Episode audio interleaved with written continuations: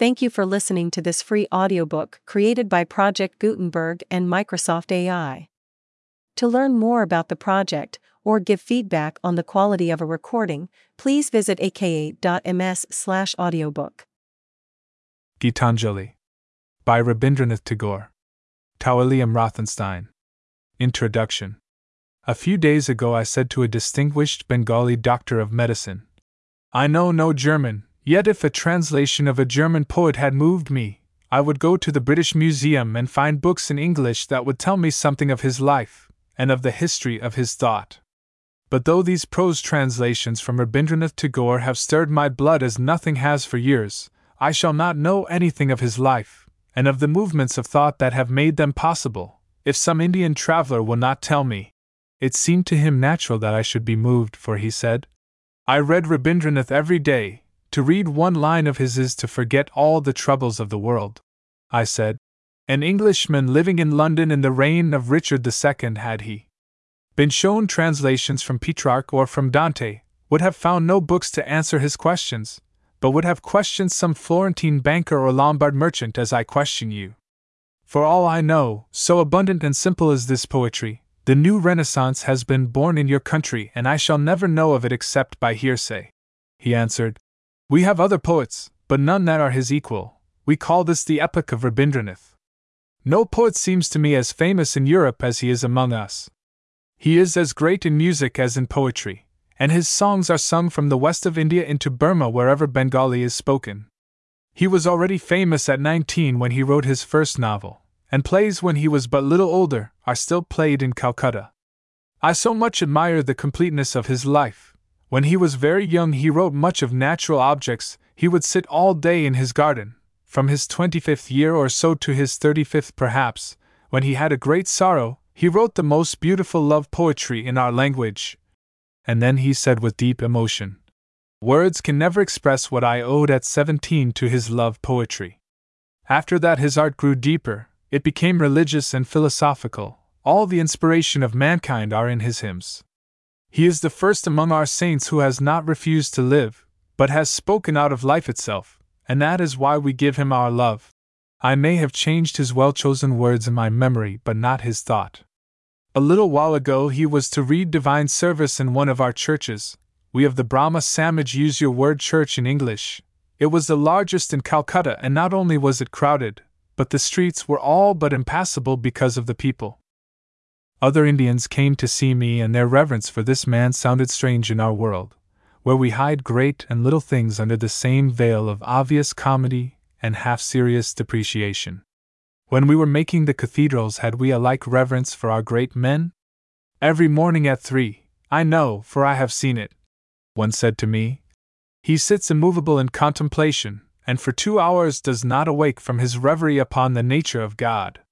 His father, the Maharishi, would sometimes sit there all through the next day. Once, upon a river, he fell into contemplation because of the beauty of the landscape, and the rowers waited for eight hours before they could continue their journey.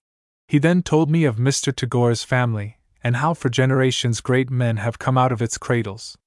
Today, he said, there are Gaganendranath and Abanindranath Tagore, who are artists, and Dwijendranath, Rabindranath's brother, who is a great philosopher.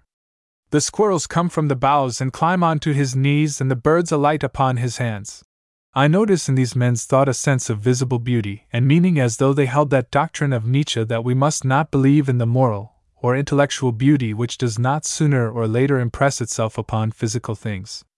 I said, In the East, you know how to keep a family illustrious. The other day, the curator of a museum pointed out to me a little dark skinned man who was arranging their Chinese prints and said, That is the hereditary connoisseur of the Mikado, he is the fourteenth of his family to hold the post. He answered, When Rabindranath was a boy, he had all round him in his home literature and music. I thought of the abundance, of the simplicity of the poems, and said, In your country is there much propagandist writing, much criticism? We have to do so much, especially in my own country, that our minds gradually cease to be creative, and yet we cannot help it. If our life was not a continual warfare, we would not have taste, we would not know what is good, we would not find hearers and readers. Four fifths of our energy is spent in the quarrel with bad taste, whether in our own minds or in the minds of others. I understand, he replied. We too have our propagandists writing.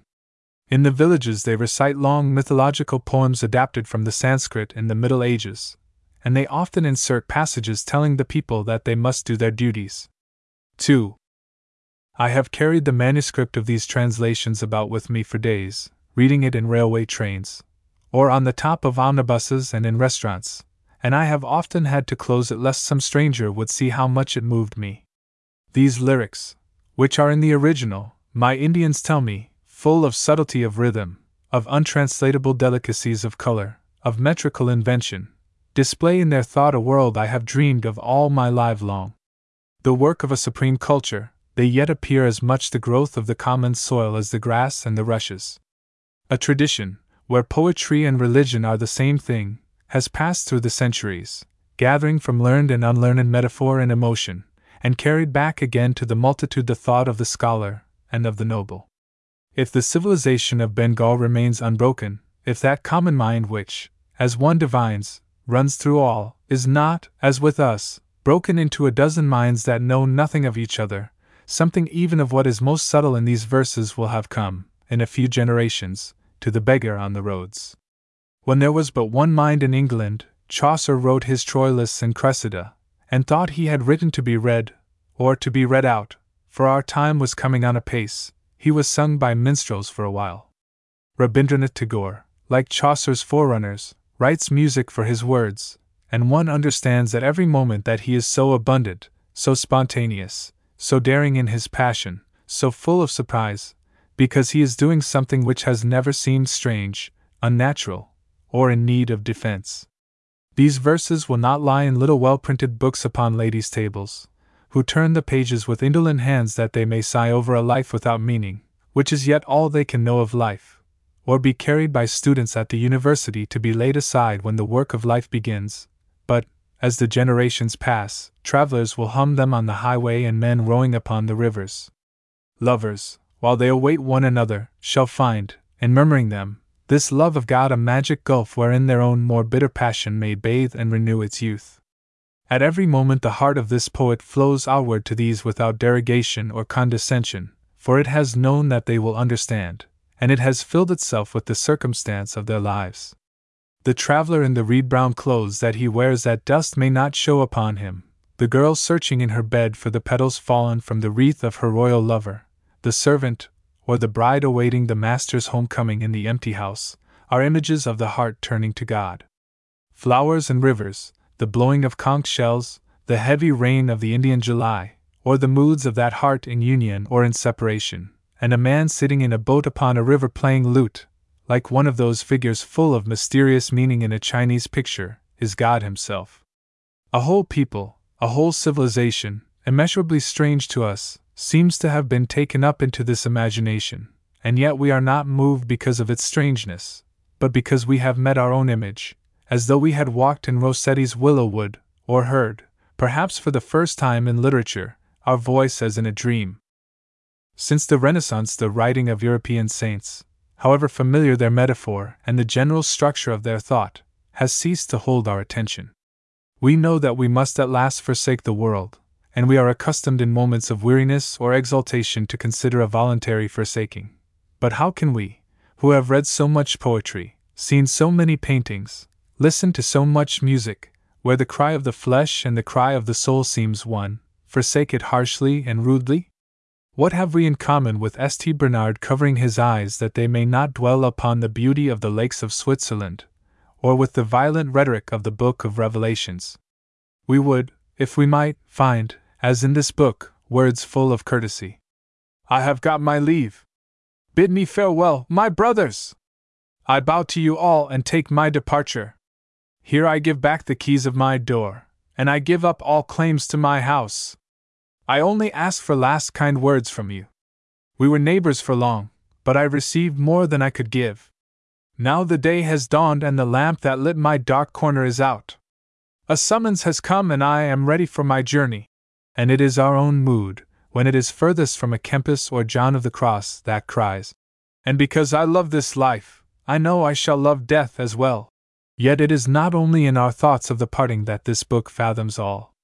We had not known that we loved God, hardly it may be that we believed in Him, yet looking backward upon our life we discover, in our exploration of the pathways of woods, in our delight in the lonely places of hills, in that mysterious claim that we have made, unavailingly on the woman that we have loved, the emotion that created this insidious sweetness.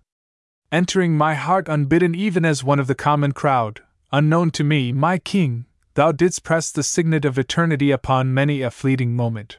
This is no longer the sanctity of the cell and of the scourge, being but a lifting up, as it were, into a greater intensity of the mood of the painter, painting the dust and the sunlight, and we go for a like voice to S.T. Francis and to William Blake who have seemed so alien in our violent history.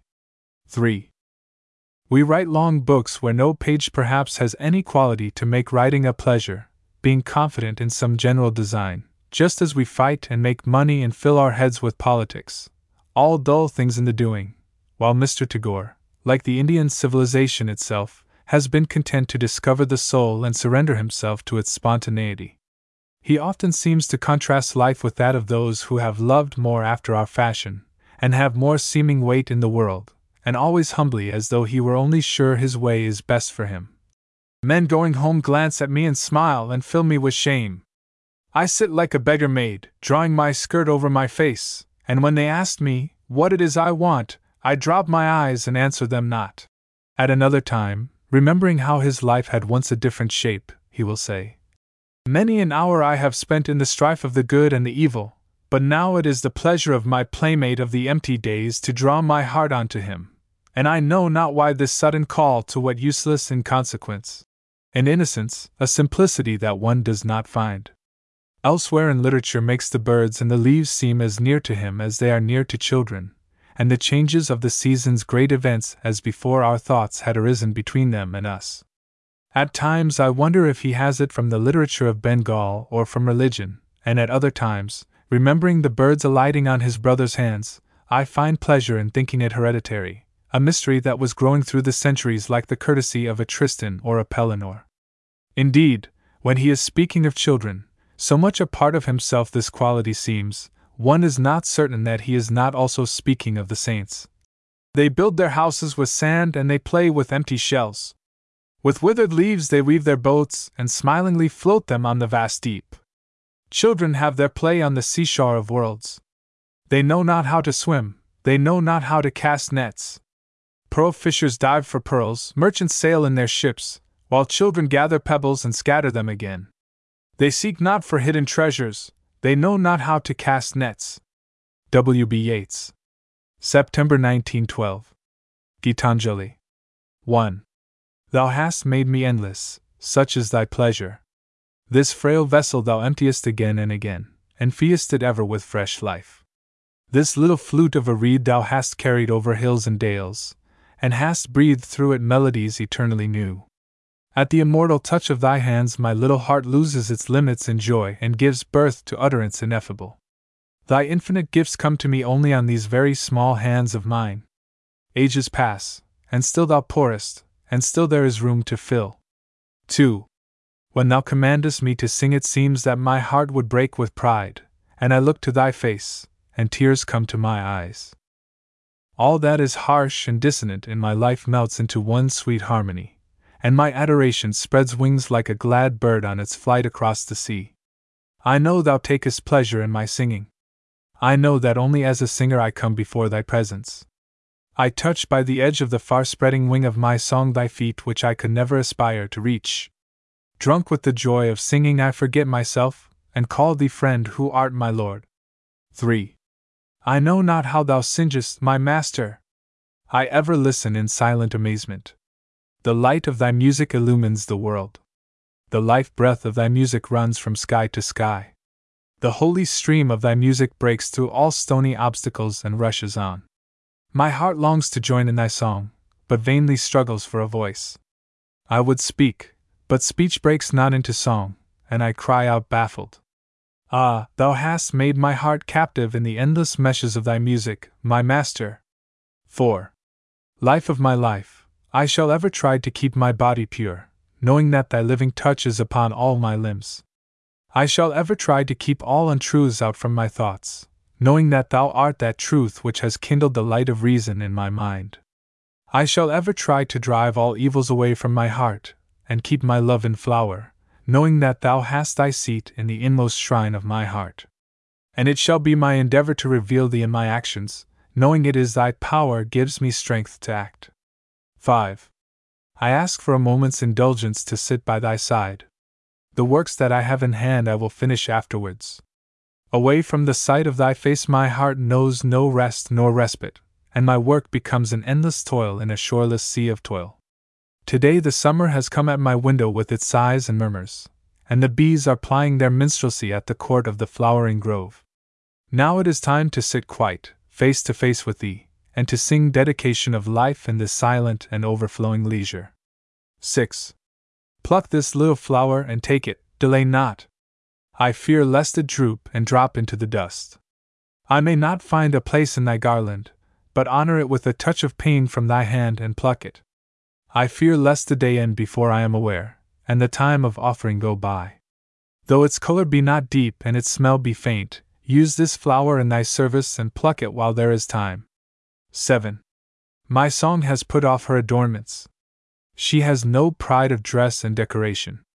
Ornaments would mar our union, they would come between thee and me, their jingling would drown thy whispers. My poet's vanity dies in shame before thy sight. O master poet, I have sat down at thy feet. Only let me make my life simple and straight, like a flute of reed for thee to fill with music. 8. The child who is decked with prince's robes and who has jeweled chains round his neck loses all pleasure in his play. His dress hampers him at every step. In fear that it may be frayed, or stained with dust, he keeps himself from the world, and is afraid even to move. Mother, it is no gain, thy bondage of finery, if it keep one shut off from the healthful dust of the earth, if it rob one of the right of entrance to the great fair of common human life. 9.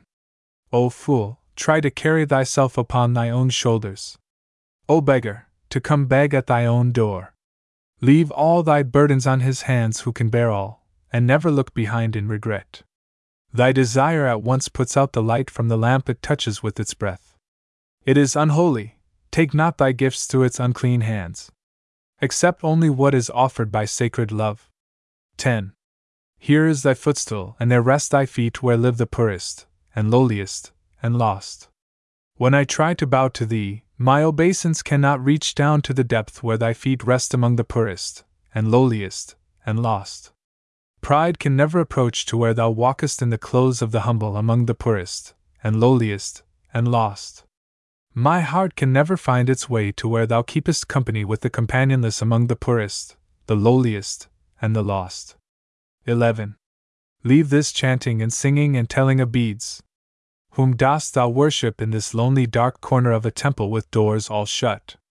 Open thine eyes and see thy God is not before thee. He is there where the tiller is tilling the hard ground and where the path maker is breaking stones. He is with them in sun and in shower, and his garment is covered with dust. Put of thy holy mantle, and even like him come down on the dusty soil. Deliverance? Where is this deliverance to be found? Our Master Himself has joyfully taken upon Him the bonds of creation. He is bound with us all forever. Come out of thy meditations and leave aside thy flowers and incense, what harm is there if thy clothes become tattered and stained? Meet him and stand by him in toil and in sweat of thy brow. 12. The time that my journey takes is long, and the way of it long. I came out on the chariot of the first gleam of light, and pursued my voyage through the wildernesses of worlds, leaving my track on many a star and planet. It is the most distant course that comes nearest to thyself, and that training is the most intricate which leads to the utter simplicity of a tune. The traveler has to knock at every alien door to come to his own, and one has to wander through all the outer worlds to reach the innermost shrine at the end. My eyes strayed far and wide before I shut them and said, Here art thou! The question and the cry, Oh, where? melt into tears of a thousand streams and deluge the world with the flood of the assurance, I am. 13. The song that I came to sing remains unsung to this day. I have spent my days in stringing and in unstringing my instrument. The time has not come true, the words have not been rightly set, only there is the agony of wishing in my heart. The blossom has not opened, only the wind is sighing by. I have not seen his face, nor have I listened to his voice, only I have heard his gentle footsteps from the road before my house. The livelong day has passed in spreading his seat on the floor, but the lamp has not been lit, and I cannot ask him into my house. I live in the hope of meeting with him, but this meeting is not yet. 14. My desires are many and my cry is pitiful, but ever didst thou save me by hard refusals, and this strong mercy has been wrought into my life through and through. Day by day thou art making me worthy of the simple, great gifts that thou gavest to me unasked this sky and the light, this body and the life and the mind, saving me from perils of overmuch desire. There are times when I languidly linger and times when I awaken and hurry in search of my goal, but cruelly thou hidest thyself from before me. Day by day thou art making me worthy of thy full acceptance by refusing me ever and anon, saving me from perils of weak, uncertain desire. 15. I am here to sing thee songs. In this hall of thine I have a corner seat. In thy world I have no work to do. My useless life can only break out in tunes without a purpose. When the hour strikes for thy silent worship at the dark temple of midnight, command me, my master, to stand before thee to sing. When in the morning ere the golden harp is tuned, honor me, commanding my presence. 16. I have had my invitation to this world's festival, and thus my life has been blessed. My eyes have seen and my ears have heard. It was my part at this feast to play upon my instrument, and I have done all I could. Now I ask, has the time come at last when I may go in and see thy face and offer thee my silent salutation? 17. I am only waiting for love to give myself up at last into his hands. That is why it is so late, and why I have been guilty of such omissions. They come with their laws and their codes to bind me fast. But I evade them ever, for I am only waiting for love to give myself up at last into his hands. People blame me and call me heedless. I doubt not they are right in their blame. The market day is over and work is all done for the busy. Those who came to call me in vain have gone back in anger. I am only waiting for love to give myself up at last into his hands. 18. Clouds heap upon clouds and it darkens. Ah, love, why dost thou let me wait outside at the door all alone? In the busy moments of the noontide work, I am with the crowd, but on this dark, lonely day, it is only for thee that I hope. If thou showest me not thy face, if thou leavest me wholly aside, I know not how I am to pass these long, rainy hours. I keep gazing on the faraway gloom of the sky, and my heart wanders wailing with the restless wind. 19. If thou speakest not, I will fill my heart with thy silence and endure it. I will keep still and wait like the night with starry vigil, and its head bent low with patience. The morning will surely come, the darkness will vanish, and thy voice pour down in golden streams breaking through the sky. Then thy words will take wing in songs from every one of my birds' nests, and thy melodies will break forth in flowers in all my forest groves. 20. On the day when the lotus bloomed, alas, my mind was straying, and I knew it not. My basket was empty, and the flower remained unheeded. Only now and again a sadness fell upon me, and I started up from my dream and felt a sweet trace of a strange fragrance in the south wind. That vague sweetness made my heart ache with longing, and it seemed to me that as was the eager breath of the summer seeking for its completion. I knew not then that it was so near, that it was mine, and that this perfect sweetness had blossomed in the depth of my own heart. 21. I must launch out my boat. The languid hours pass by on the shore, alas for me! The spring has done its flowering and taken leave. And now, with the burden of faded futile flowers, I wait and linger. The waves have become clamorous, and upon the bank in the shady lane the yellow leaves flutter and fall. What emptiness do you gaze upon? Do you not feel a thrill passing through the air with the notes of the faraway song floating from the other shore? 22. In the deep shadows of the rainy July, with secret steps, thou walkest, silent as night, eluding all watchers. Today the morning has closed its eyes, heedless of the insistent calls of the loud east wind, and a thick veil has been drawn over the ever wakeful blue sky. The woodlands have hushed their songs, and doors are all shut at every house. Thou art the solitary wayfarer in this deserted street. O my only friend, my best beloved, the gates are open in my house. Do not pass by like a dream. 23. Art thou abroad on this stormy night on thy journey of love, my friend? The sky groans like one in despair. I have no sleep tonight. Ever and again I open my door and look out on the darkness, my friend. I can see nothing before me. I wonder where lies thy path. By what dim shore of the ink black river, by what far edge of the frowning forest, through what mazy depth of gloom art thou threading thy course to come to me, my friend? 24. If the day is done, if birds sing no more, if the wind has flagged tired, then draw the veil of darkness thick upon me, even as thou hast wrapped the earth with the coverlet of sleep and tenderly closed the petals of the drooping lotus at dusk. From the traveler, whose sack of provisions is empty before the voyage is ended, whose garment is torn and dust laden, whose strength is exhausted, remove shame and poverty, and renew his life like a flower under the cover of thy kindly night. 25. In the night of weariness, let me give myself up to sleep without struggle, resting my trust upon thee. Let me not force my flagging spirit into a poor preparation for thy worship. It is thou who drawest the veil of night upon the tired eyes of the day to renew its sight in a fresher gladness of awakening. 26. He came and sat by my side, but I woke not. What a cursed sleep it was, O miserable me! He came when the night was still, he had his harp in his hands, and my dreams became resonant with its melodies. Alas, why are my nights all thus lost? Ah, why do I ever miss his sight whose breath touches my sleep? 27. Light, oh, where is the light? Kindle it with the burning fire of desire. There is the lamp, but never a flicker of a flame. Is such thy fate, my heart? Ah, death were better by far for thee. Misery knocks at thy door, and her message is that thy Lord is wakeful, and he calls thee to the love tryst through the darkness of night.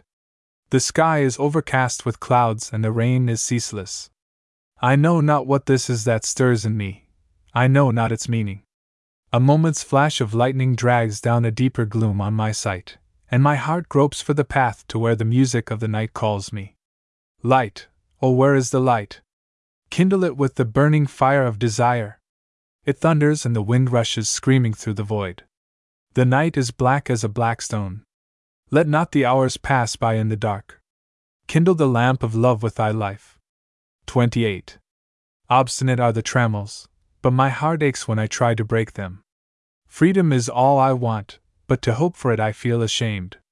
I am certain that priceless wealth is in thee, and that thou art my best friend, but I have not the heart to sweep away the tinsel that fills my room. The shroud that covers me is a shroud of dust and death. I hate it, yet hug it in love. My debts are large, my failures great, my shame secret and heavy, yet when I come to ask for my good, I quake in fear lest my prayer be granted.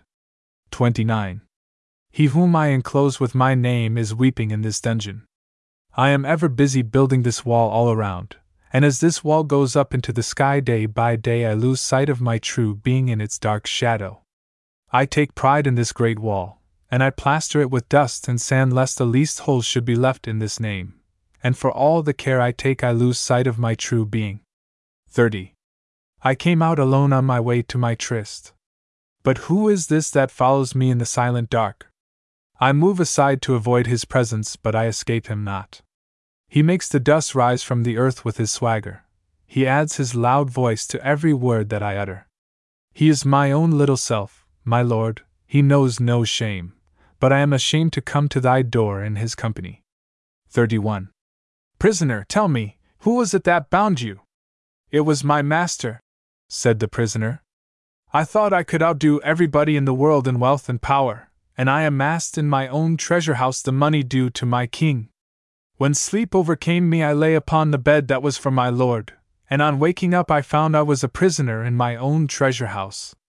Prisoner, tell me, who was it that wrought this unbreakable chain? It was I, said the prisoner, who forged this chain very carefully. I thought my invincible power would hold the world captive, leaving me in a freedom undisturbed. Thus, night and day I worked at the chain with huge fires and cruel hard strokes. When at last the work was done and the links were complete and unbreakable, I found that it held me in its grip. 32. By all means, they try to hold me secure who love me in this world. But it is otherwise with thy love which is greater than theirs, and thou keepest me free. Lest I forget them, they never venture to leave me alone. But day passes by after day, and thou art not seen. If I call not thee in my prayers, if I keep not thee in my heart, thy love for me still waits for my love. 33. When it was day, they came into my house and said, We shall only take the smallest room here. They said, We shall help you in the worship of your God and humbly accept only our own share in His grace. And then they took their seat in a corner, and they sat quiet and meek. But in the darkness of night, I find they break into my sacred shrine, strong and turbulent and snatch with unholy greed the offerings from God's altar. 34. Let only that little be left of me whereby I may name thee my all. Let only that little be left of my will whereby I may feel thee on every side, and come to thee in everything, and offer to thee my love every moment. Let only that little be left of me whereby I may never hide thee. Let only that little of my fetters be left whereby I am bound with thy will, and thy purpose is carried out in my life, and that is the fetter of thy love. 35. Where the mind is without fear and the head is held high. Where knowledge is free. Where the world has not been broken up into fragments by narrow domestic walls. Where words come out from the depth of truth. Where tireless striving stretches its arms towards perfection. Where the clear stream of reason has not lost its way into the dreary desert sand of dead habit. Where the mind is led forward by thee into ever widening thought and action into that heaven of freedom, my Father, let my country awake. 36. This is my prayer to Thee, my Lord, strike, strike at the root of penury in my heart. Give me the strength lightly to bear my joys and sorrows. Give me the strength to make my love fruitful in service. Give me the strength never to disown the poor or bend my knees before insolent might. Give me the strength to raise my mind high above daily trifles and give me the strength to surrender my strength to thy will with love. 37. I thought that my voyage had come to its end at the last limit of my power, that the path before me was closed, that provisions were exhausted, and the time come to take shelter in a silent obscurity. But I find that thy will knows no end in me. And when old words die out on the tongue, new melodies break forth from the heart, and where the old tracks are lost, new country is revealed with its wonders. 38. That I want thee, only thee, let my heart repeat without end. All desires that distract me, day and night, are false and empty to the core. As the night keeps hidden in its gloom the petition for light, even thus in the depth of my unconsciousness rings the cry I want thee, only thee. As the storm still seeks its end in peace when it strikes against peace with all its might, even thus my rebellion strikes against thy love, and still its cry is I want thee, only thee. 39. When the heart is hard and parched up, come upon me with a shower of mercy. When grace is lost from life, come with a burst of song. When tumultuous work raises its din on all sides, shutting me out from beyond, come to me, my Lord of silence, with thy peace and rest. When my beggarly heart sits crouched, shut up in a corner, break open the door, my King, and come with the ceremony of a king. When desire blinds the mind with delusion and dust, O thou Holy One, thou wakeful, come with thy light and thy thunder. 40. The rain has held back for days and days, my God, in my arid heart. The horizon is fiercely naked, not the thinnest cover of a soft cloud, not the vaguest hint of a distant cool shower. Send thy angry storm, dark with death, if it is thy wish, and with lashes of lightning startle the sky from end to end. But call back, my lord, call back this pervading silent heat, still and keen and cruel, burning the heart with dire despair. Let the cloud of grace bend low from above like the tearful look of the mother on the day of the father's wrath. 41. Where dost thou stand behind them all, my lover, hiding thyself in the shadows? They push thee and pass thee by on the dusty road, taking thee for naught. I wait here weary hours spreading my offerings for thee, while passers by come and take my flowers, one by one, and my basket is nearly empty. The morning time is past, and the noon. In the shade of evening, my eyes are drowsy with sleep. Men going home glance at me and smile and fill me with shame. I sit like a beggar maid, drawing my skirt over my face, and when they ask me what it is I want, I drop my eyes and answer them not. Oh, how, indeed, could I tell them that for thee I wait, and that thou hast promised to come? How could I utter for shame that I keep for my dowry this poverty? Ah, I hug this pride in the secret of my heart. I sit on the grass and gaze upon the sky and dream of the sudden splendor of thy coming, all the lights ablaze, golden pennons flying over thy car, and they at the roadside standing agape, when they see thee come down from thy seat to raise me from the dust, and set at thy side this ragged beggar girl a tremble with shame and pride, like a creeper in a summer breeze. But time glides on, and still no sound of the wheels of thy chariot. Many a procession passes by with noise and shouts and glamour of glory.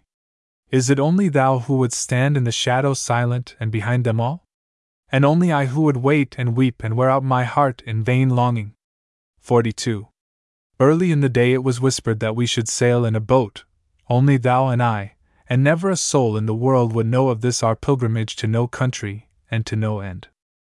In that shoreless ocean, at thy silently listening smile, my songs would swell in melodies, free as waves, free from all bondage of words.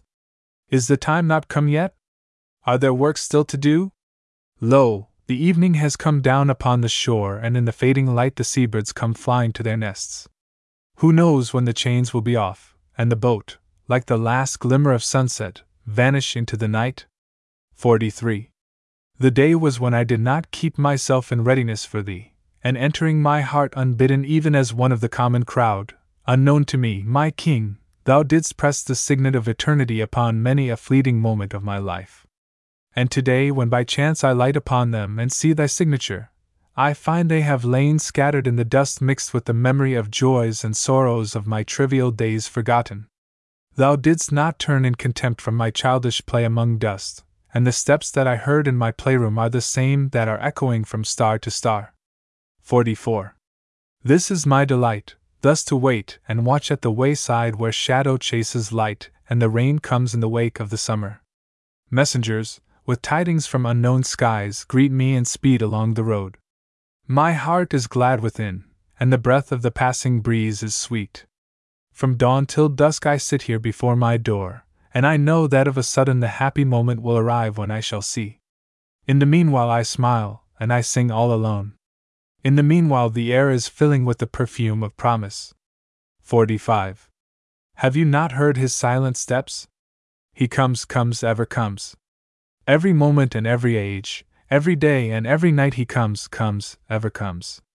Many a song have I sung in many a mood of mind, but all their notes have always proclaimed He comes, comes, ever comes.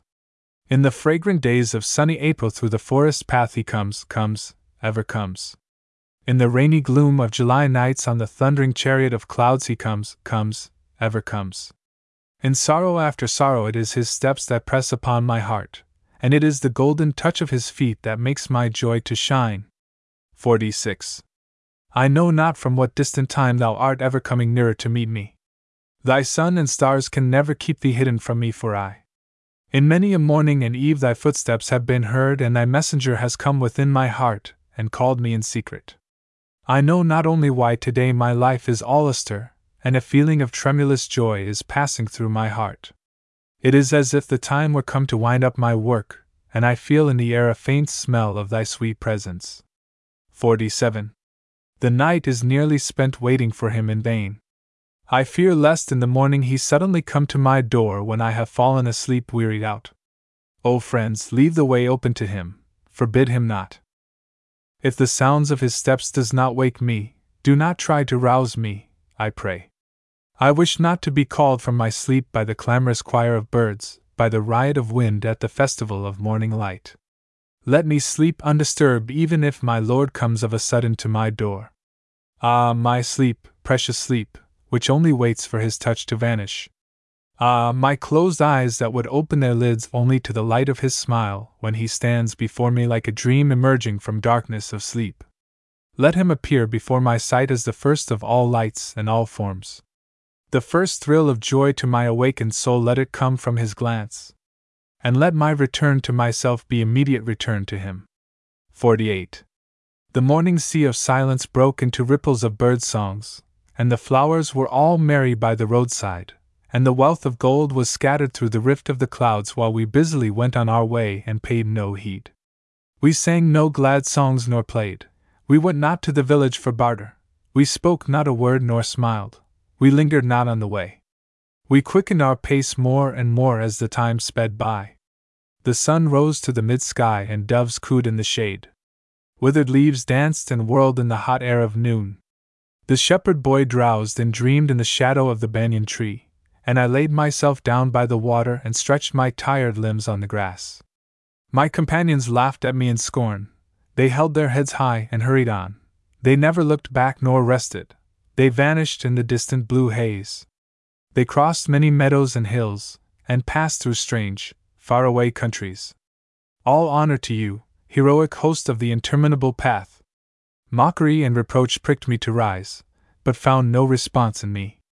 I gave myself up for lost in the depth of a glad humiliation, in the shadow of a dim delight. The repose of the sun embroidered green gloom slowly spread over my heart.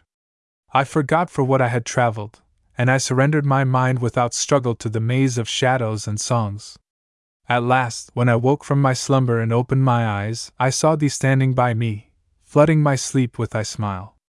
How I had feared that the path was long and wearisome, and the struggle to reach thee was hard. 49. You came down from your throne and stood at my cottage door. I was singing all alone in a corner, and the melody caught your ear. You came down and stood at my cottage door. Masters are many in your hall, and songs are sung there at all hours. But the simple carol of this novice struck at your love. One plaintive little strain mingled with the great music of the world, and with a flower for a prize you came down and stopped at my cottage door. 50. I had gone a begging from door to door in the village path, when thy golden chariot appeared in the distance like a gorgeous dream, and I wondered who was this king of all kings. My hopes rose high, and the thought my evil days were at an end, and I stood waiting for alms to be given unasked and for wealth scattered on all sides in the dust. The chariot stopped where I stood. Thy glance fell on me, and thou camest down with a smile. I felt that the luck of my life had come at last. Then of a sudden thou didst hold out thy right hand and say, What hast thou to give to me? Ah, what a kingly jest was it to open thy palm to a beggar to beg! I was confused and stood undecided, and then from my wallet I slowly took out the least little grain of corn and gave it to thee. But how great my surprise when at the day's end I emptied my bag on the floor to find a least little gram of gold among the poor heap. I bitterly wept and wished that I had had the heart to give thee my all. 51. The night darkened. Our day's works had been done. We thought that the last guest had arrived for the night, and the doors in the village were all shut. Only some said the king was to come. We laughed, and said, No, it cannot be. It seemed there were knocks at the door, and we said it was nothing but the wind. We put out the lamps and lay down to sleep. Only some said, It is the messenger. We laughed, and said, No, it must be the wind. There came a sound in the dead of the night. We sleepily thought it was the distant thunder. The earth shook, the walls rocked, and it troubled us in our sleep. Only some said it was the sound of wheels. We said in a drowsy murmur, No, it must be the rumbling of clouds. The night was still dark when the drums sounded. The voice came, Wake up! Delay not! We pressed our hands on our hearts and shuddered with fear. Some said, Lo, there is the king's flag! We stood up on our feet and cried, There is no time for delay! The king has come, but where are lights, where are wreaths? Where is the throne to seat him? Oh, shame! Oh, utter shame! Where is the hall, the decorations? Someone has said, Vain is this cry! Greet him with empty hands, lead him into thy rooms all bare! Open the doors, let the conch shells be sounded. In the depth of the night has come the king of our dark, dreary house. The thunder roars in the sky. The darkness shudders with lightning. Bring out thy tattered piece of mat, and spread it in the courtyard. With the storm has come of a sudden our king of the fearful night. 52. I thought I should ask of thee, but I dared not, the rose wreath thou hadst on thy neck. Thus I waited for the morning, when thou didst depart, to find a few fragments on the bed. And like a beggar I searched in the dawn only for a stray petal or two. Ah me, what is it I find? What token left of thy love? It is no flower, no spices, no vase of perfumed water. It is thy mighty sword, flashing as a flame, heavy as a bolt of thunder. The young light of morning comes through the window and spreads itself upon thy bed. The morning bird twitters and asks, Woman, what hast thou got? No, it is no flower, nor spices, nor vase of perfumed water, it is thy dreadful sword. I sit and muse and wonder, what gift is this of thine? I can find no place to hide it. I am ashamed to wear it, frail as I am, and it hurts me when I press it to my bosom. Yet shall I bear in my heart this honor of the burden of pain, this gift of thine. From now there shall be no fear left for me in this world, and thou shalt be victorious in all my strife. Thou hast left death for my companion, and I shall crown him with my life. Thy sword is with me to cut asunder my bonds, and there shall be no fear left for me in the world. From now I leave off all petty decorations. Lord of my heart, no more shall there be for me waiting and weeping in corners, no more coyness and sweetness of demeanor. Thou hast given me thy sword for adornment. No more doll's decorations for me. 53. Beautiful is thy wristlet, decked with stars and cunningly wrought in myriad colored jewels. But more beautiful to me thy sword with its curve of lightning like the outspread wings of the divine bird of Vishnu, perfectly poised in the angry red light of the sunset. It quivers like the one last response of life in ecstasy of pain at the final stroke of death. It shines like the pure flame of being burning up earthly sense with one fierce flash. Beautiful is thy wristlet, decked with starry gems. But thy sword, O Lord of thunder, is wrought with uttermost beauty, terrible to behold or think of. 54. I asked nothing from thee. I uttered not my name to thine ear. When thou tookst thy leave, I stood silent. I was alone by the well where the shadow of the tree fell aslant, and the women had gone home with their brown earthen pitchers full to the brim. They called me and shouted, Come with us, the morning is wearing on to noon. But I languidly lingered a while lost in the midst of vague musings. I heard not thy steps as thou camest. Thine eyes were sad when they fell on me, thy voice was tired as thou spokest low. Ah, I am a thirsty traveler, I started up from my daydreams and poured water from my jar on thy joined palms. The leaves rustled overhead, the cuckoos sang from the unseen dark, and perfume of babla flowers came from the bend of the road. I stood speechless with shame when my name thou didst ask. Indeed, what had I done for thee to keep me in remembrance? But the memory that I could give water to thee to allay thy thirst will cling to my heart, and enfold it in sweetness. The morning hour is late, the bird sings in weary notes, neem leaves rustle overhead, and I sit and think and think. 55. Languor is upon your heart, and the slumber is still on your eyes. Has not the word come to you that the flower is reigning in splendor among thorns? Wake, O awaken! Let not the time pass in vain. At the end of the stony path, in the country of virgin solitude, my friend is sitting all alone. Deceive him not. Wake, O awaken! What if the sky pants and trembles with the heat of the midday sun? What if the burning sand spreads its mantle of thirst? Is there no joy in the deep of your heart? At every footfall of yours, will not the harp of the road break out in sweet music of pain? 56. Thus it is that thy joy in me is so full. Thus it is that thou hast come down to me. O thou Lord of all heavens, where would be thy love if I were not? Thou hast taken me as thy partner of all this wealth. In my heart is the endless play of thy delight. In my life thy will is ever taking shape. And for this, thou who art the King of kings hast decked thyself in beauty to captivate my heart. And for this thy love loses itself in the love of thy lover, and there art thou seen in the perfect union of two. 57.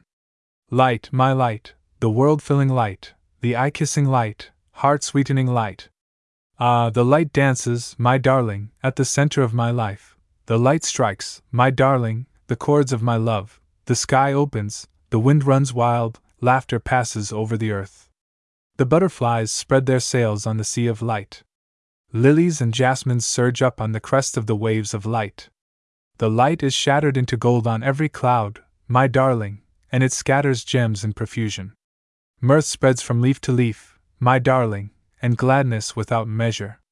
The heavens river has drowned its banks, and the flood of joy is abroad. 58. Let all the strains of joy mingle in my last song, the joy that makes the earth flow over in the riotous excess of the grass, the joy that sets the twin brothers, life and death, dancing over the wide world, the joy that sweeps in with the tempest, shaking and waking all life with laughter, the joy that sits still with its tears on the open red lotus of pain, and the joy that throws everything it has upon the dust, and knows not a word. 59. Yes, I know, this is nothing but thy love, O beloved of my heart, this golden light that dances upon the leaves, these idle clouds sailing across the sky, this passing breeze leaving its coolness upon my forehead. The morning light has flooded my eyes, this is thy message to my heart. Thy face is bent from above, thy eyes look down on my eyes, and my heart has touched thy feet. 60.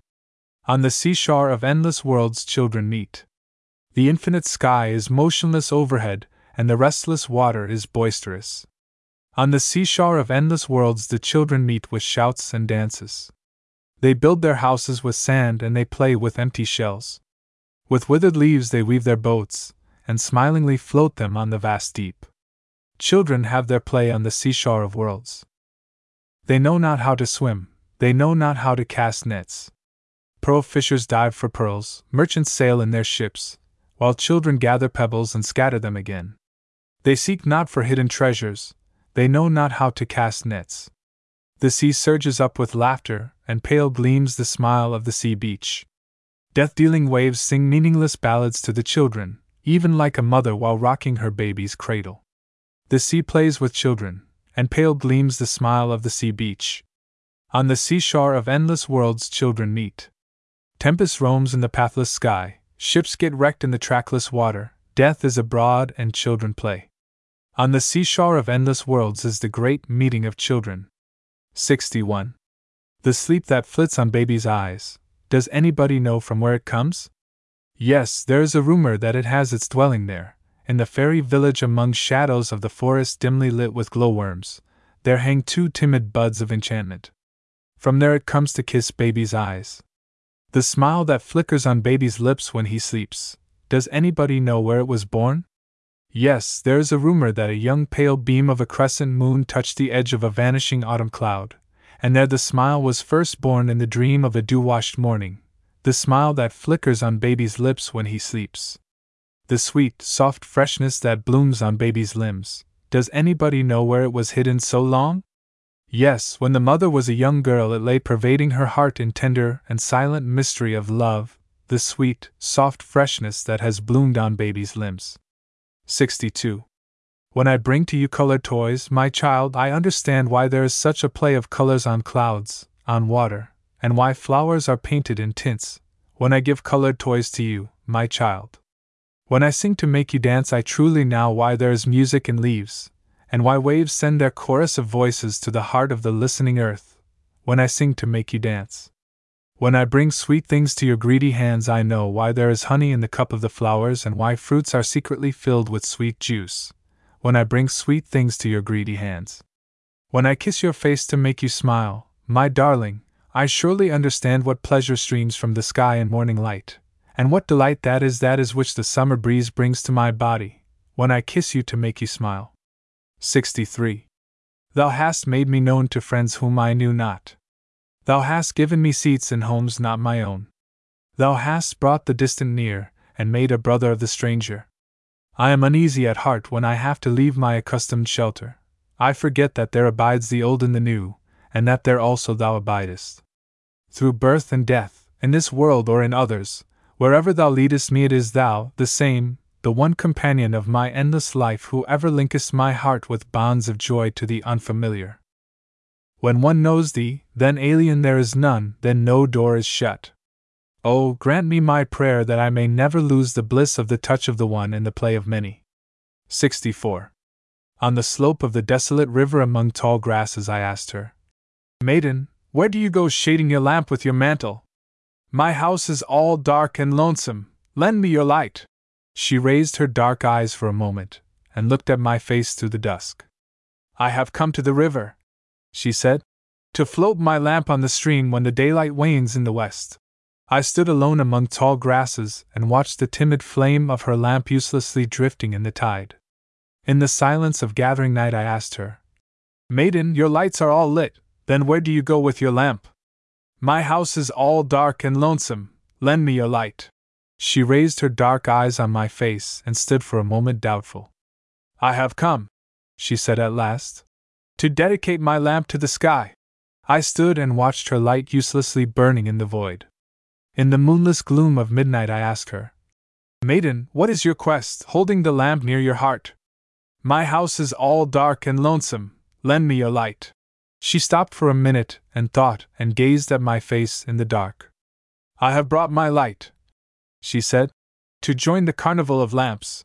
I stood and watched her little lamp uselessly lost among lights. 65. What divine drink wouldst thou have, my God, from this overflowing cup of my life? My poet, is it thy delight to see thy creation through my eyes and to stand at the portals of my ears silently to listen to thine own eternal harmony? Thy world is weaving words in my mind, and thy joy is adding music to them. Thou givest thyself to me in love, and then feelest thine own entire sweetness in me. 66. She who ever had remained in the depth of my being, in the twilight of gleams and of glimpses, she who never opened her veils in the morning light, will be my last gift to thee, my God, folded in my final song. Words have wooed yet failed to win her. Persuasion has stretched to her its eager arms in vain. I have roamed from country to country, keeping her in the core of my heart, and around her have risen and fallen the growth and decay of my life. Over my thoughts and actions, my slumbers and dreams, she reigned yet dwelled alone and apart. Many a man knocked at my door and asked for her and turned away in despair. There was none in the world who ever saw her face to face, and she remained in her loneliness waiting for thy recognition. 67. Thou art the sky and thou art the nest as well. O thou beautiful, there in the nest is thy love that encloses the soul with colors and sounds and odors. There comes the morning with the golden basket in her right hand bearing the wreath of beauty, silently to crown the earth.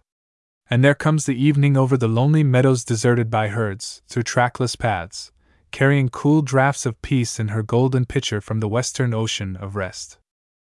But there, where spreads the infinite sky for the soul to take her flight in, reigns the stainless white radiance. There is no day nor night, nor form nor color, and never, never a word. 68. Thy sunbeam comes upon this earth of mine with arms outstretched, and stands at my door the livelong day to carry back to thy feet clouds made of my tears and sighs and songs. With fond delight thou wrappest about thy starry breast that mantle of misty cloud, turning it into numberless shapes and folds and coloring it with hues ever changing. It is so light and so fleeting, tender and tearful and dark, that is why thou lovest it, O thou spotless and serene and that is why it may cover thy awful white light with its pathetic shadows. 69. The same stream of life that runs through my veins night and day runs through the world and dances in rhythmic measures. It is the same life that shoots in joy through the dust of the earth in numberless blades of grass and breaks into tumultuous waves of leaves and flowers. It is the same life that is rocked in the ocean cradle of birth and of death, in ebb and in flow. I feel my limbs are made glorious by the touch of this world of life. And my pride is from the life throb of ages dancing in my blood this moment. 70. Is it beyond thee to be glad with the gladness of this rhythm? To be tossed and lost and broken in the whirl of this fearful joy? All things rush on, they stop not, they look not behind, no power can hold them back, they rush on. Keeping steps with that restless, rapid music, seasons come dancing and pass away, colors, tunes, and perfumes pour in endless cascades in the abounding joy that scatters and gives up and dies every moment. 71. That I should make much of myself and turn it on all sides, thus casting colored shadows on thy radiance, such is thy Maya. Thou settest a barrier in thine own being and then callest thy severed self in myriad notes. This thy self separation has taken body in me. The poignant song is echoed through all the sky in many colored tears and smiles, alarms and hopes. Waves rise up and sink again, dreams break and form. In me is thy own defeat of self. This screen that thou hast raised is painted with innumerable figures with the brush of the night and the day. Behind it, thy seat is woven in wondrous mysteries of curves, casting away all barren lines of straightness. The great pageant of thee and me has overspread the sky. With the tune of thee and me, all the air is vibrant, and all ages pass with the hiding and seeking of thee and me. 72. He it is, the innermost one, who awakens my being with his deep hidden touches. He it is who puts his enchantment upon these eyes and joyfully plays on the chords of my heart in varied cadence of pleasure and pain. He it is who weaves the web of this Maya in evanescent hues of gold and silver, blue and green, and lets peep out through the folds his feet, at whose touch I forget myself. Days come and ages pass, and it is ever he who moves my heart in many a name, in many a guise, in many a rapture of joy and of sorrow. 73. Deliverance is not for me in renunciation. I feel the embrace of freedom in a thousand bonds of delight. Thou ever pourest for me the fresh draught of thy wine of various colors and fragrance, filling this earthen vessel to the brim. My world will light its hundred different lamps with thy flame and place them before the altar of thy temple. No, I will never shut the doors of my senses. The delights of sight and hearing and touch will bear thy delight. Yes, all my illusions will burn into illumination of joy, and all my desires ripen into fruits of love. 74. The day is no more, the shadow is upon the earth. It is time that I go to the stream to fill my pitcher. The evening air is eager with the sad music of the water. Ah, it calls me out into the dusk. In the lonely lane there is no passer by, the wind is up, the ripples are rampant in the river. I know not if I shall come back home. I know not whom I shall chance to meet. There at the fording in the little boat the unknown man plays upon his lute. 75. Thy gifts to us mortals fulfill all our needs and yet run back to the undiminished. The river has its everyday work to do and hastens through fields and hamlets, yet its incessant stream winds towards the washing of thy feet. The flower sweetens the air with its perfume, yet its last service is to offer itself to thee. Thy worship does not impoverish the world. From the words of the poet, men take what meanings please them, yet their last meaning points to thee. 76. Day after day, O Lord of my life, shall I stand before thee face to face. With folded hands, O Lord of all worlds, shall I stand before thee face to face. Under thy great sky in solitude and silence, with humble heart shall I stand before thee face to face. In this laborious world of thine, tumultuous with toil and with struggle, among hurrying crowds shall I stand before thee face to face.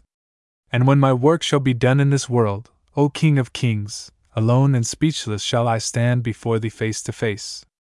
77. I know thee as my God and stand apart. I do not know thee as my own and come closer. I know thee as my Father and bow before thy feet. I do not grasp thy hand as my friends. I stand not where thou comest down, and ownest thyself as mine, there to clasp thee to my heart, and take thee as my comrade. Thou art the brother amongst my brothers, but I heed them not, I divide not my earnings with them, thus sharing my all with thee. In pleasure and in pain I stand not by the side of men, and thus stand by thee. I shrink to give up my life, and thus do not plunge into the great waters of life. 78. When the creation was new and all the stars shone in their first splendor, the gods held their assembly in the sky and sang, Oh, the picture of perfection! The joy unalloyed! But one cried of a sudden, it seems that somewhere there is a break in the chain of light and one of the stars has been lost. The golden string of their harp snapped, their song stopped, and they cried in dismay. Yes, that lost star was the best, she was the glory of all heavens. From that day the search is unceasing for her, and the cry goes on from one to the other that in her the world has lost its one joy. Only in the deepest silence of night the stars smile and whisper among themselves. Vain is this seeking, Unbroken perfection is over all. 79. If it is not my portion to meet thee in this life, then let me ever feel that I have missed thy sight. let me not forget for a moment, let me carry the pangs of this sorrow in my dreams and in my wakeful hours.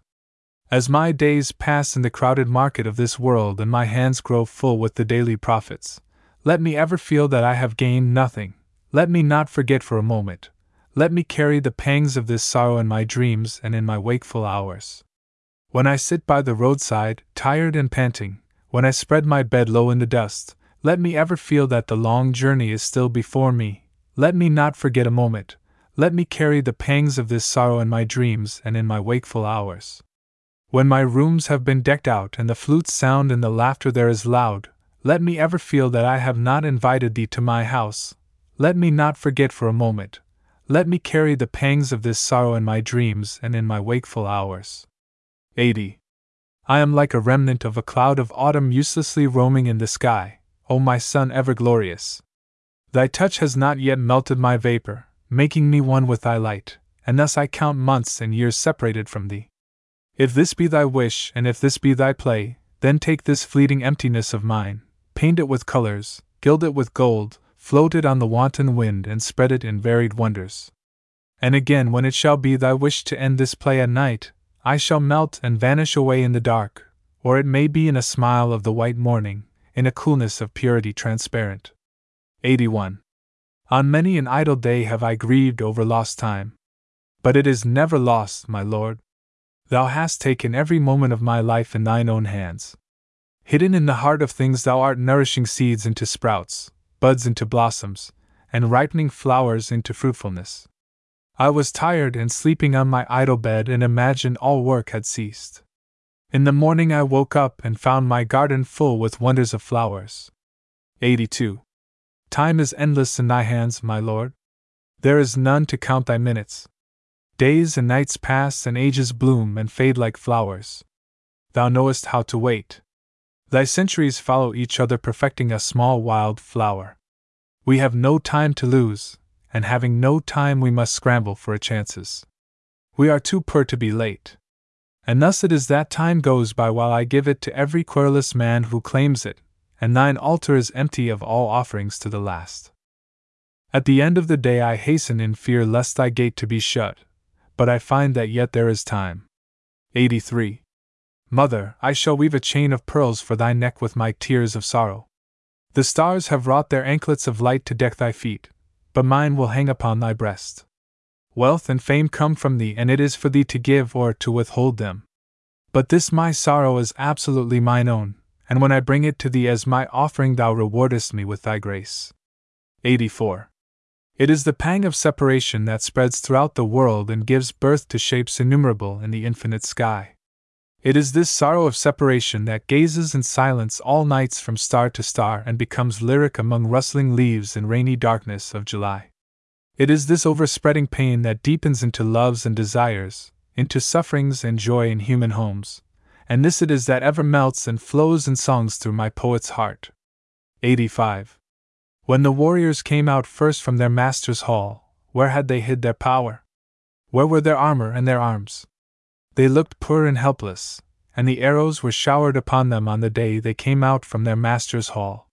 When the warriors marched back again to their master's hall, where did they hide their power? They had dropped the sword and dropped the bow and the arrow. Peace was on their foreheads, and they had left the fruits of their life behind them on the day they marched back again to their master's hall. 86.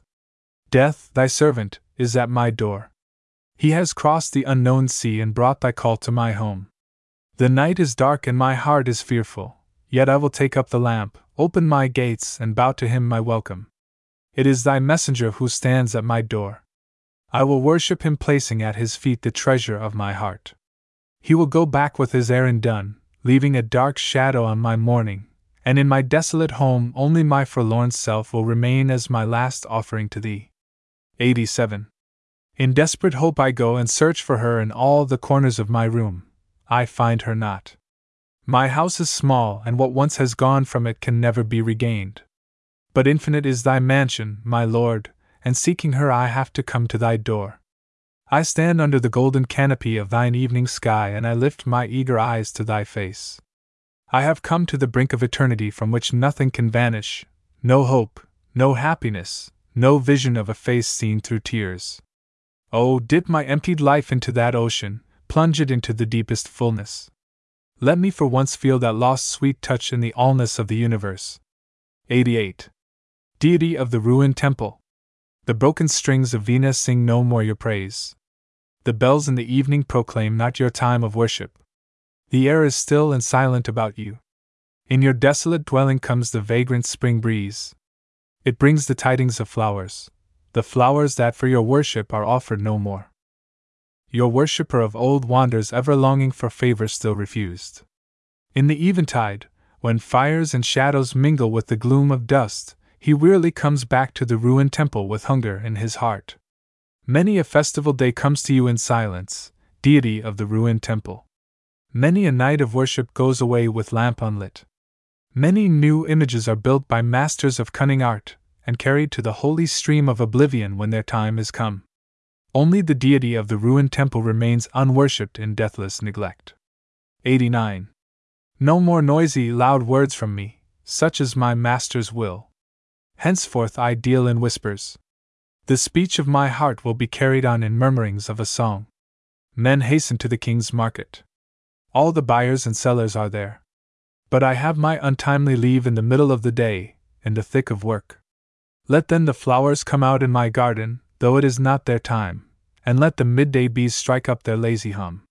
Full many an hour have I spent in the strife of the good and the evil, but now it is the pleasure of my playmate of the empty days to draw my heart unto him.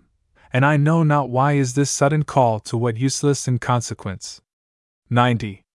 On the day when death will knock at thy door, what wilt thou offer to him? Oh, I will set before my guest the full vessel of my life. I will never let him go with empty hands. All the sweet vintage of all my autumn days and summer nights, all the earnings and gleanings of my busy life will I place before him at the close of my days when death will knock at my door. 91. O thou the last fulfillment of life, death, my death, come and whisper to me. Day after day I have kept watch for thee, for thee have I borne the joys and pangs of life. All that I am, that I have, that I hope, and all my love have ever flowed towards thee in depth of secrecy. One final glance from thine eyes, and my life will be ever thine own. The flowers have been woven, and the garland is ready for the bridegroom.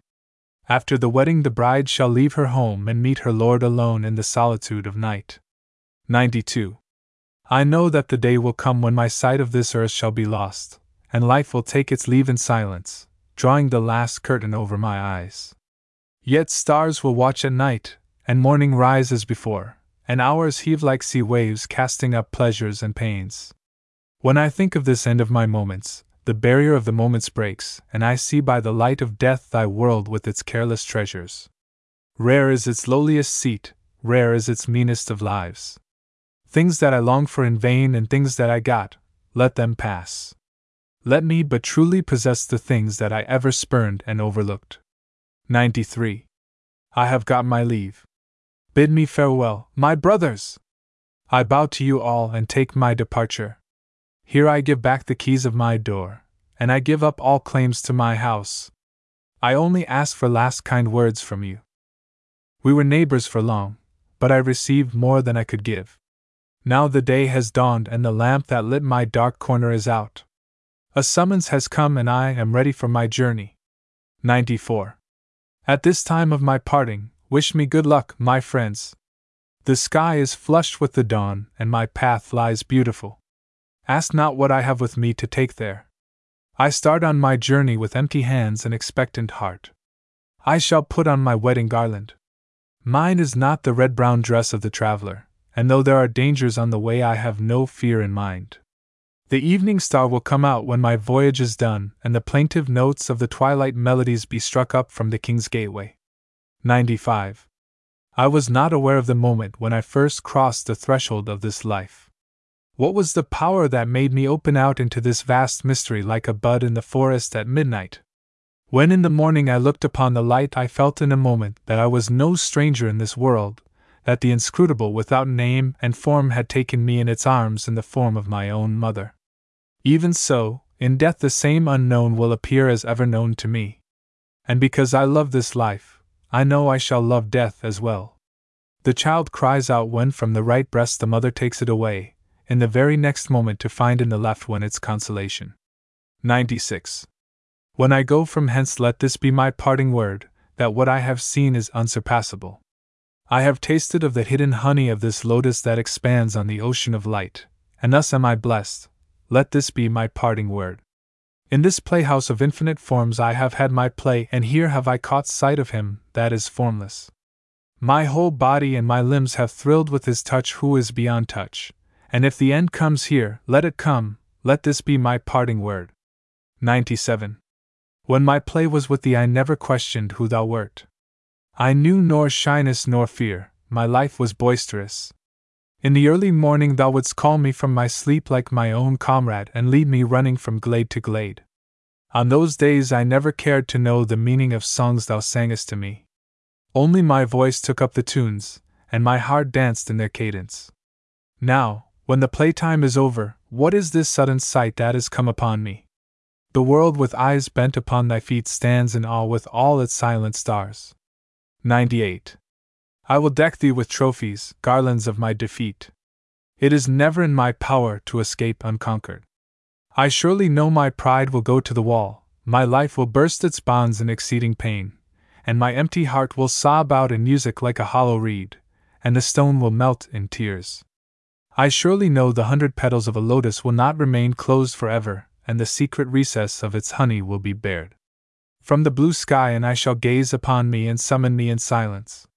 Nothing will be left for me, nothing whatever, and utter death shall I receive at thy feet. 99. When I give up the helm, I know that the time has come for thee to take it. What there is to do will be instantly done. Vain is this struggle. Then take away your hands and silently put up with your defeat, my heart, and think it your good fortune to sit perfectly still where you are placed. These my lamps are blown out at every little puff of wind, and trying to light them, I forget all else again and again. But I shall be wise this time and wait in the dark, spreading my mat on the floor, and whenever it is thy pleasure, my lord, come silently and take thy seat here. 100. I dive down into the depth of the ocean of forms, hoping to gain the perfect pearl of the formless. No more sailing from harbor to harbor with this my weather beaten boat. The days are long past when my sport was to be tossed on waves, and now I am eager to die into the deathless. Into the audience hall by the fathomless abyss where swells up the music of toneless strings, I shall take this harp of my life. I shall tune it to the notes of forever, and when it has sobbed out its last utterance, lay down my silent harp at the feet of the silent. 101. Ever in my life have I sought thee with my songs. It was they who led me from door to door, and with them have I felt about me, searching and touching my world. It was my songs that taught me all the lessons I ever learnt. They showed me secret paths. They brought before my sight many a star on the horizon of my heart. They guided me all the day long to the mysteries of the country of pleasure and pain, and, at last, to what palace gate have they brought me in the evening at the end of my journey? 102. I boasted among men that I had known you. They see your pictures in all works of mine. They come and ask me, Who is he? I know not how to answer them. I say, Indeed, I cannot tell. They blame me and they go away in scorn. And you sit there smiling. I put my tales of you into lasting songs. The secret gushes out from my heart. They come and ask me, Tell me all your meanings. I know not how to answer them. I say, Ah, who knows what they mean? They smile and go away in utter scorn and you sit there smiling. 103. In one salutation to thee, my God, let all my senses spread out and touch this world at thy feet. Like a rain cloud of July hung low with its burden of unshed showers, let all my mind bend down at thy door in one salutation to thee. Let all my songs gather together their diverse strains into a single current, and flow to a sea of silence in one salutation to thee. Like a flock of homesick cranes flying night and day back to their mountain nests, let all my life take its voyage to its eternal home in one salutation to thee.